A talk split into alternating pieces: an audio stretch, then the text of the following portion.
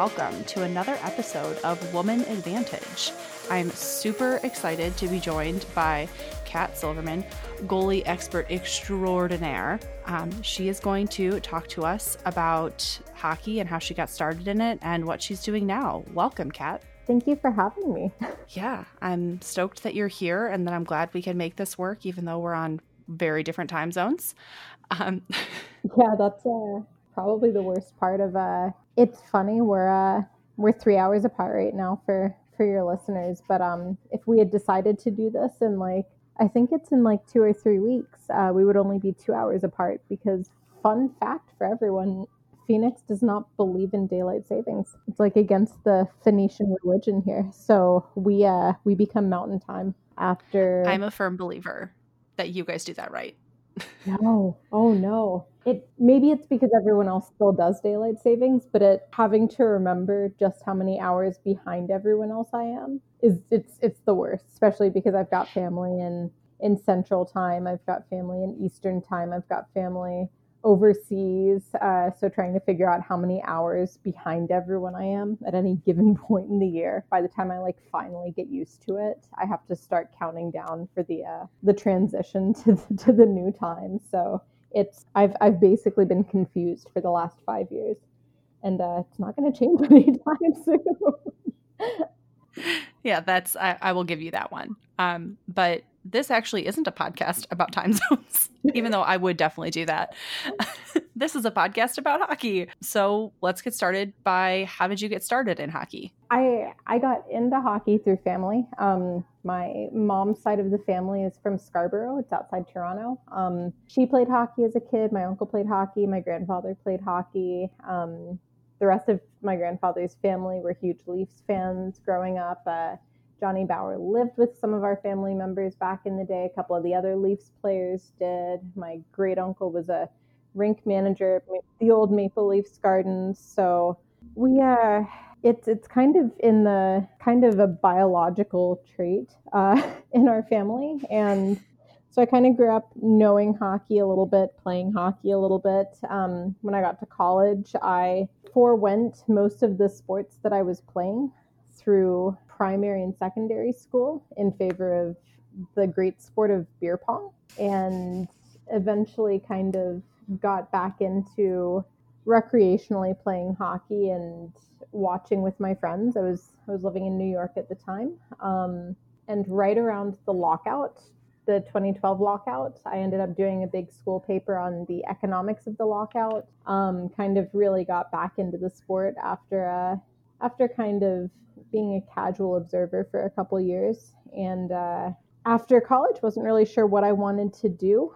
Um, so I was basically just watching hockey and playing hockey a little bit and ended up having a buddy of mine tell me that I was talking about it enough that I might as well write something about it or or shut up basically. And uh, so i started doing a little bit of blogging um, ended up sort of fortuitously getting a gig out in arizona where i was offered a position with the hockey development department here um, and i'd already done some youth coaching in the past so it felt like a pretty good fit uh, so you know i kind of got into into coaching the kids in the area, growing the sport a little bit, kept writing, and eventually, I think enough people were tricked into believing that I knew I was talking what I was talking about. That uh, I, I amassed a little bit of a following, and now it's something that that I do more full time. So yeah, I'd say it's more than a little following at this point. it's uh, it's funny. I um, my brother, one of my brothers, went to school in in the Quad Cities. That's outside uh, for for the people on the East Coast who who might not know. That's uh, a couple hours outside of Chicago. It's right at the border of Illinois and Iowa. Um, and a bunch of his buddies are you know huge Blackhawks fans, and somebody that he knew told him that they read my work, and they're like, "That's your sister. That's so cool." And he thought that was the lamest thing ever. He was like, "They thought you were cool." gross. yeah, man. Is he younger but, than you? He sounds younger. Yeah, my brothers are uh, they're in their their mid twenties, and I'm sure they're going to be tremendously embarrassed that I'm shouting them out here for it. But but yeah, they uh, one of them thought it was kind of neat that that his friends knew who I was. The other one thought it was just the most shameful thing ever. I think it probably falls somewhere in between. um, so hockey's in your blood, but what made you want to play goalie? Um, for a really long time, when people asked me this, I uh, I kind of gave the you know the canned answer. I'm not a tremendous skater, and so it seemed like the best way to play without having to do a ton of skating. Um, but as I've gotten older, I've realized that uh, it doesn't matter whether you're a good skater or not. Uh, I think I was attracted to being a goalie just because I'm a little weird. Um, I finally caved and uh, accepted that that's probably the best explanation for it. Um, no, it's a uh, it's the position where you can really think about what's going on on the ice in front of you in a way that I enjoyed. It's uh, it's got the level of focus that I like. It's uh, you don't have to skate a ton and you control what's happening to you. You don't have to wait for a pass or you know you don't have to have your teammates in the right position to do your job. It's it's all entirely within your control what you're able to do and I don't know, it's just it's the most fun I have playing hockey is is being a goalie. So I don't think I could have done anything else, unfortunately because it's expensive. but you're just playing into the goalies are weird stereotype by admitting that you're a little weird. But that's yeah, no, you know, I, I, spent a long time fighting against that. I, uh, I I used to get kind of offended by it, but uh, the more I've spent time around other goalies because growing up you know there wasn't a ton of goalie specialization especially uh, when my family lived in texas goalie coaching still relatively new. Um, goalie camps are still relatively new. Uh, the more I've gotten to participate in them and work at them and attend them, I've, you know, when it's you and 30 other goalies in, in a small concentrated location at the same time, you realize that the stereotype's there for a reason. So I think I've, I think I've accepted it by now. Yeah, that's that's fair. I mean, it takes a special person to be that focused and stand there the whole time. Honestly, I know myself I could not do it. So, do you think that playing goalie yourself has shaped the way that you cover hockey? Absolutely. And like in what ways? Uh the way you view the ice more than anything else. Um because when I when I coached with the hockey development department obviously, a lot of what you do when you're you're coaching young kids and inexperienced kids isn't specialized coaching. It's not specifically working with goalies. It's working with everyone, teaching them how to hold the stick, how to shoot properly, how to how to not sort of haveling each other with with the blade of their stick when they're out there. Um, and so obviously I got to learn more about playing forward and playing defense and just the way you view the ice when you're a forward and when you're a defender versus the way you view the ice when you're at the back just sort of seeing everything in front of you it's it's completely different. And so the perspective's a little different. Um, the way that i watch shots being taken is a little different. I've learned that as i've uh, as i've gotten to debate with people who have not historically played in net uh, the way that they view a shot being taken or why a shot did or didn't go in is very different from how a goalie sees it.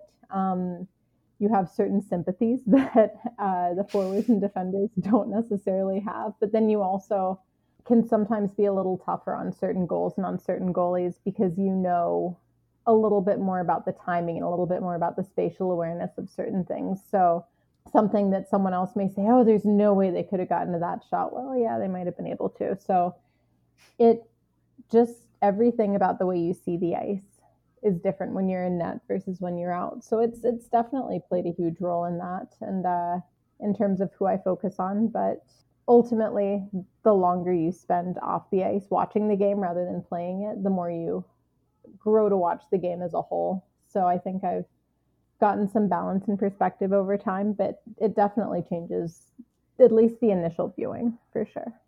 That's so interesting. Um, so as somebody who has never played hockey uh, before i figure skated growing up because girls didn't play hockey whatever. But as someone who's obviously never been a goaltender either what is one thing that i should pay attention to when i'm watching a goalie? Like if i had to only pay attention to one thing what would that thing be? Um it sounds kind of funny but i'd say their heads. Where a goaltender's looking can usually tell you if they're prepared to make a save or if it's going to have to either be a desperation save or a luck save or if the puck's going to go in.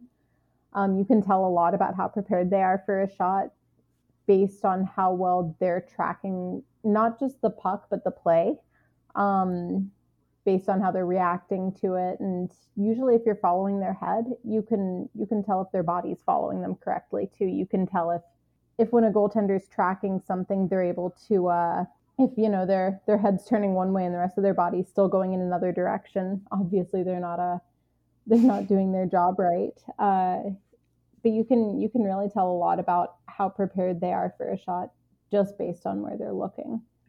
And uh, yeah it's uh it's not something that we think about a lot because usually if a goaltender's watching properly the save gets a little boring because because you know they know where where the puck is before it leaves the stick. And so they're in a better position. They're not making those flashy saves. But uh even though it's more fun to watch for the windmills and the poke checks and how well they're challenging the shooter and cutting down the angle it's it tells you a lot more about where they are just based on their head work. Yeah uh, watching goalies do those kind of saves just stress me out because i don't like it. Like it's that's gonna go in. Like if you are you it's like if you're in the full splits and like you used like the very end of your stick to stop the puck going in, then that like it looked great, but like that was an incredibly stressful sequence for me to watch. Usually if it's a highlight reel save, it's it's not necessarily a good save. And that's that's not always the case. Obviously, sometimes there, you know, fortuitous bounces that you know, goalie thinks it's coming from somewhere and just a deflection ends up sending it somewhere else. And when they, you know, get a piece of it at the last second, that's still a great save. But sometimes they just, they had no idea what was going on on the play and, or they miscalculate something or they get a little too aggressive and, and pull a Mike Smith. Next thing you know, they're out past the hash marks, having to wiggle their way back into their empty net. And that's, even though that's eye catching and maybe highlight reel worthy, it's not necessarily a good thing. yeah, uh, I don't like watching Mike Smith. It's incredibly stressful. Uh, you and me both. We're learning about ourselves here. yeah, yeah. Um, so you moved to Arizona to work with the Coyotes, correct? Yeah, yeah. That was uh, back in 2015.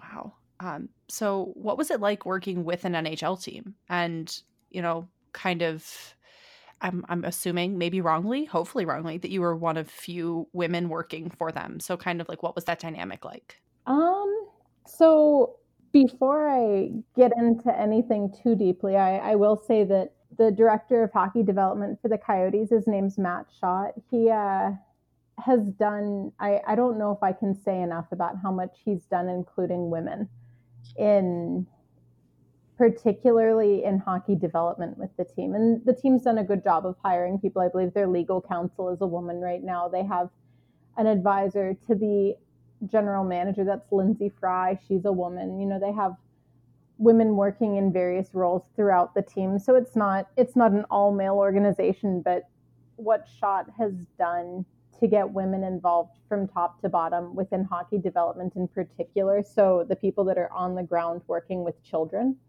getting them involved in the sport is I, I don't know if I can say enough about that. Um, and that's that's really how I ended up working with them. Is he he knew my name from from doing some some coverage of the team and he said you know i know you have some experience with hockey i know you are interested in watching the sport grow here, uh, would you like to come on board as a coach?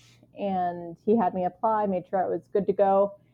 And sometimes I would be the only woman working at a clinic. We'd go out to elementary schools or to summer camps, sometimes out to the rink to, to do, you know, intro clinics with kids.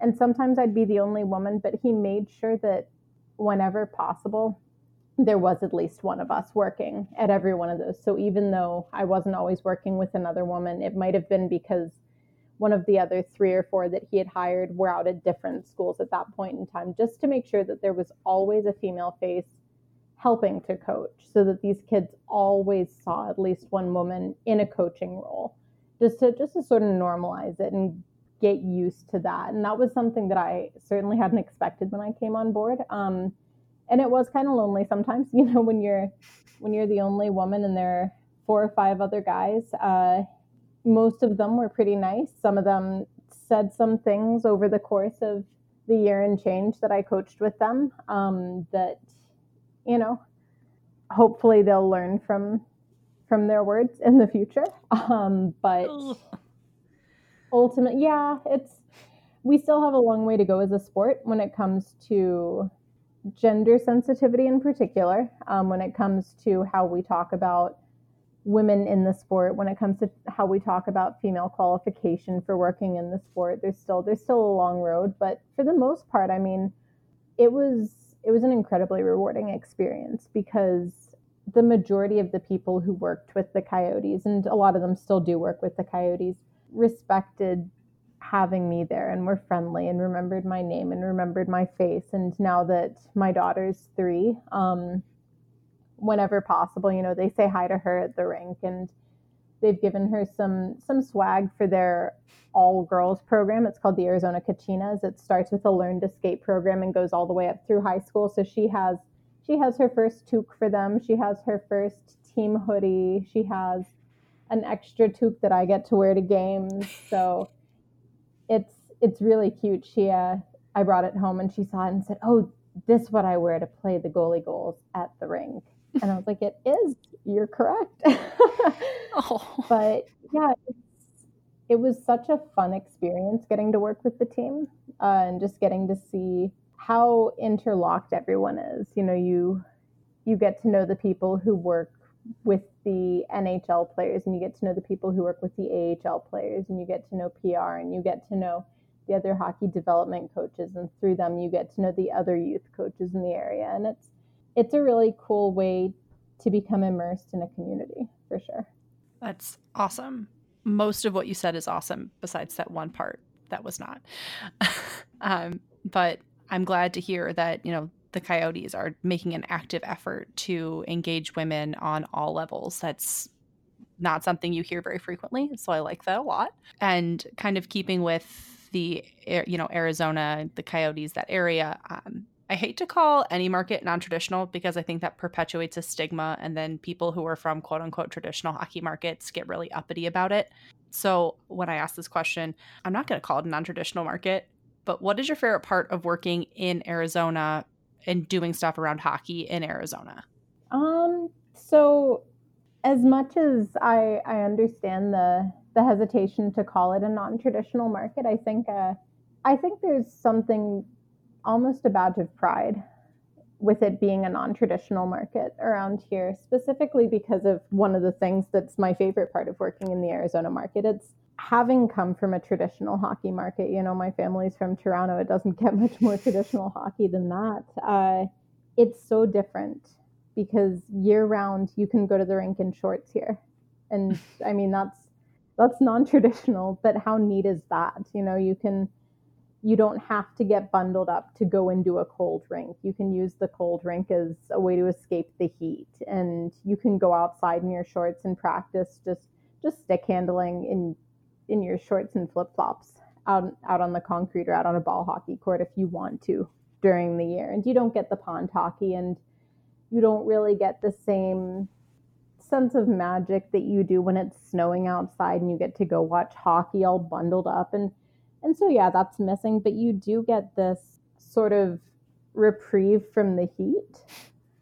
And it's a lot of fun you know, there's there's something to be said for being able to go into a cold rink in the summer when it's 115 degrees outside and just hang out on the ice. You know, it's we always joke that hockey is so popular here because it is. It's becoming more popular every year uh, because it does get so hot in the summer. You know, people they want to get away from the sun, and they want to get away from the heat, and where's a better place to do that than a very large freezer with a slab of ice?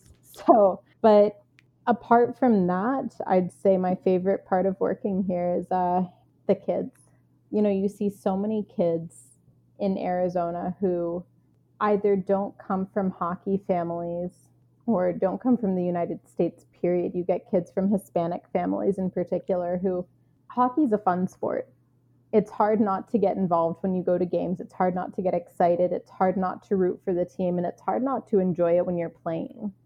And for kids that are discovering that for the first time and getting to see them in just groups, especially like when we coach the kids, and there's a group of 40 elementary school kids who have really never seen hockey before and get their first chance to hold a stick and shoot shoot a ball hockey ball and score a goal on the big coaches you know it's that's so much fun. And obviously it's not to take away from the traditional markets in any way but you don't really get to see that as much up north you don't really get to get an entire room full of elementary school kids who are old enough to really understand how to thank you for for showing them the sport. Uh, you don't really get to introduce 40 kids at a time to playing hockey, and that's so much fun to do. I bet it's so cute. Oh gosh, no, I'd never, I hadn't really thought about it from that perspective. So that's really cool that you get to do that and you get to see that. But one kid who has not, uh, you won't be able to see her in that group because your daughter has been around hockey her whole life, basically. Um, she has some really great um, insights into the game already and some top notch analysis. So, um, do you see her like getting into hockey and what position do you think she'll play? Um, if she wants to play, she'll be allowed to. Uh, both her dad and I played growing up. Um, we're still we're still debating whether or not she'll be a goalie. Um, she seems to be trending that way. Uh, obviously, she's three, so what she trends towards every day kind of changes. Uh, so take that with a grain of salt. But if she wants to be a goalie, I am fine with it. My wallet may not be fine with it, but emotionally, I will be fine with it. Uh, but she may end up being a power forward. She may end up being a goon. She may end up being the next John Scott or Jamie Benn. I'm not really sure.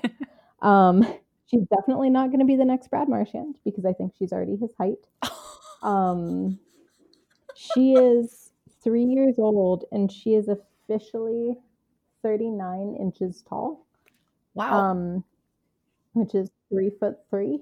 Um, which I believe is taller than Sean Doogie. Um, so think it's taller than Nathan Gerbe too. Um, so yeah, we're uh, we're not really sure what to do with that. Uh, she seems to also want to play baseball very badly. She wants to play soccer very badly.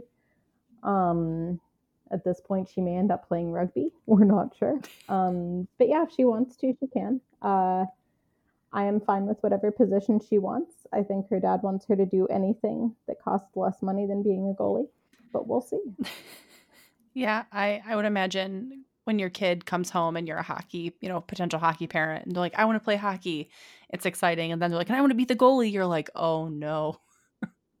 so expensive. Yeah, it's, uh, really expensive. Even even if you don't get the new equipment, it's still especially for a kid who grows as much as she does, it's really expensive. So we're hoping that she doesn't get interested in in specializing too soon, but but we'll see.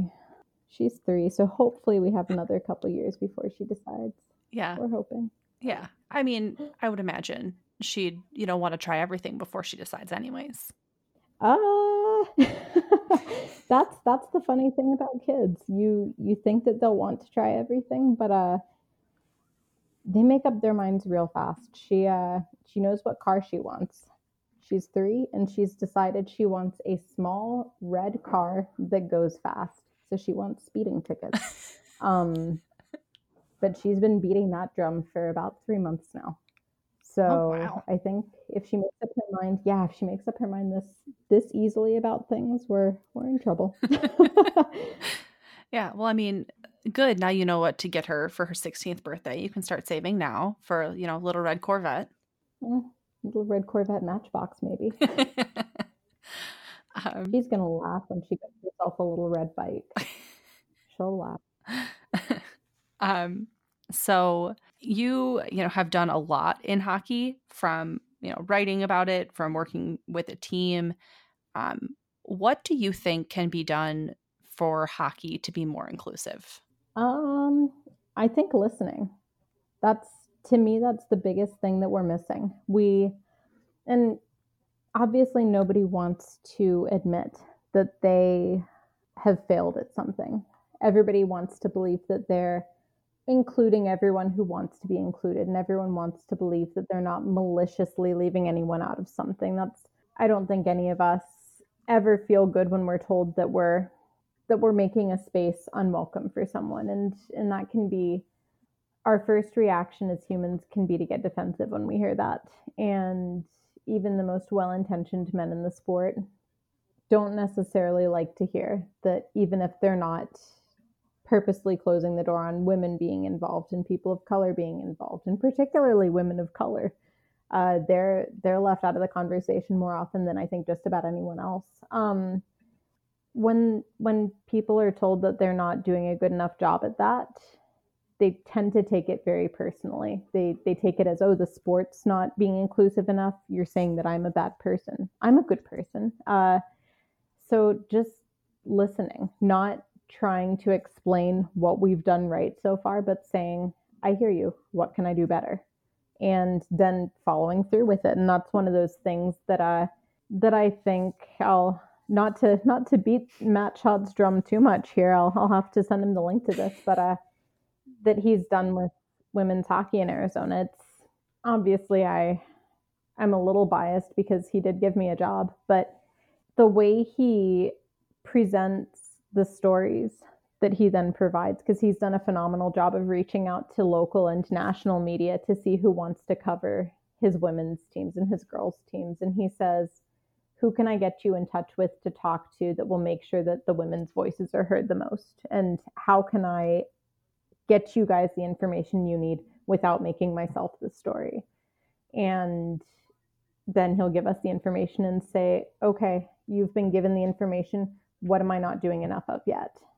and he listens and he's followed through with it and he's done a phenomenal job of hiring all women to run the Arizona Kachinas, which is that girls program, and as many female coaches as he can. And he hires them over the summer and he constantly sends texts and emails saying, Hey, are there any women that want to get involved in the game that I haven't really reached out to yet? Am I excluding anyone? And I think that that's how it needs to be done.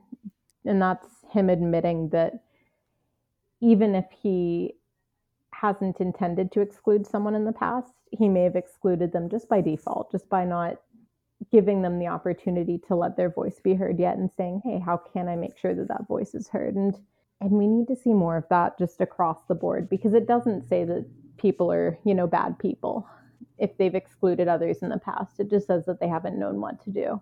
And so just listening and learning how to do better in the future and not automatically assuming that it's it's meant to be chastisement being told that they can do better yeah that's that was an excellent answer wow um and it, it kind of makes me think about um some of the teams out there that hire a woman and then kind of broadcast it to be like we've hired this woman to do this thing and that's awesome that they've done that and it's great that they're talking about it but i um it's really great to hear about the people who are kind of doing it quietly and at all levels so that it's like that like effect where it's kind of like you've brought women in from like the youth program up which is really cool so i'm just loving all everything i'm hearing i might you know might be a coyotes fan now guys this is weird um, you should be they wear they wear their Kachina jerseys every Saturday. Yeah, that's one of my favorite jerseys in like in the league. It's so nice. forget the league. It's, it's honestly one of the best jerseys like across hockey. Yeah. Although my daughter does not think so. Oh, what is her take?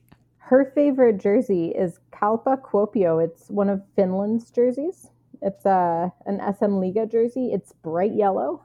All of their goalies have to wear these like yellow lion helmets because the jer- even that even the masks are sponsored over in Finland just to get extra, you know, mm-hmm. money for the teams. And uh, somehow this bright yellow get up is she's convinced that that's like that's the bee's knees to her. she she could do without the Kachina, which is uh probably her biggest shortcoming as a three year old. Yeah, that's that's a flaw. That's the first flaw I've heard about not to, her. Yeah, not, to call my, not to call my toddler flawed, but uh, she's severely flawed in that. just that one flaw, just the one. I'm gonna, I'm gonna get crucified for saying that. I love my kid, I promise. Yeah. Um, so what um, what advice do you have for a woman or you know a girl who's trying to get started in hockey, whether that's playing or writing or you know whatever in hockey? Um, that's tough. I I think that as much as I I don't want to lead with this, but I I do think that saying have a thick skin, um, know your own worth, and know when to speak up for yourself, but have a thick skin because hopefully things are getting better. Um, but when when people tell you that you don't belong, tell them that actually you do. Um, because there are still people who will say that, you know, women don't deserve to cover the sport and women don't deserve to play the sport. And even from well intentioned people, I'll, I hear it from particularly in Arizona, where we have a lot of seniors who culturally grew up in a time where dangerous contact sports were not for women. And even if they don't mean to to insult me by saying it, they'll say, "Oh, you play hockey? That's that's not very good for women. That's that's so don't you think that's a little tough for you?" And you just you have to have a thick skin and say, "No, it is for me," and not let it get to you. Um, but beyond that, I'd say find somebody who's willing to let you in. Find somebody who has that key to being included, whether it's through joining a group like the Black Girl Hockey Club or it's finding a coach in your area like Matt Shott who's willing to give an opportunity to you, or it's finding, you know, an organization that's that's sort of hosting get-togethers like like the You Can Play program.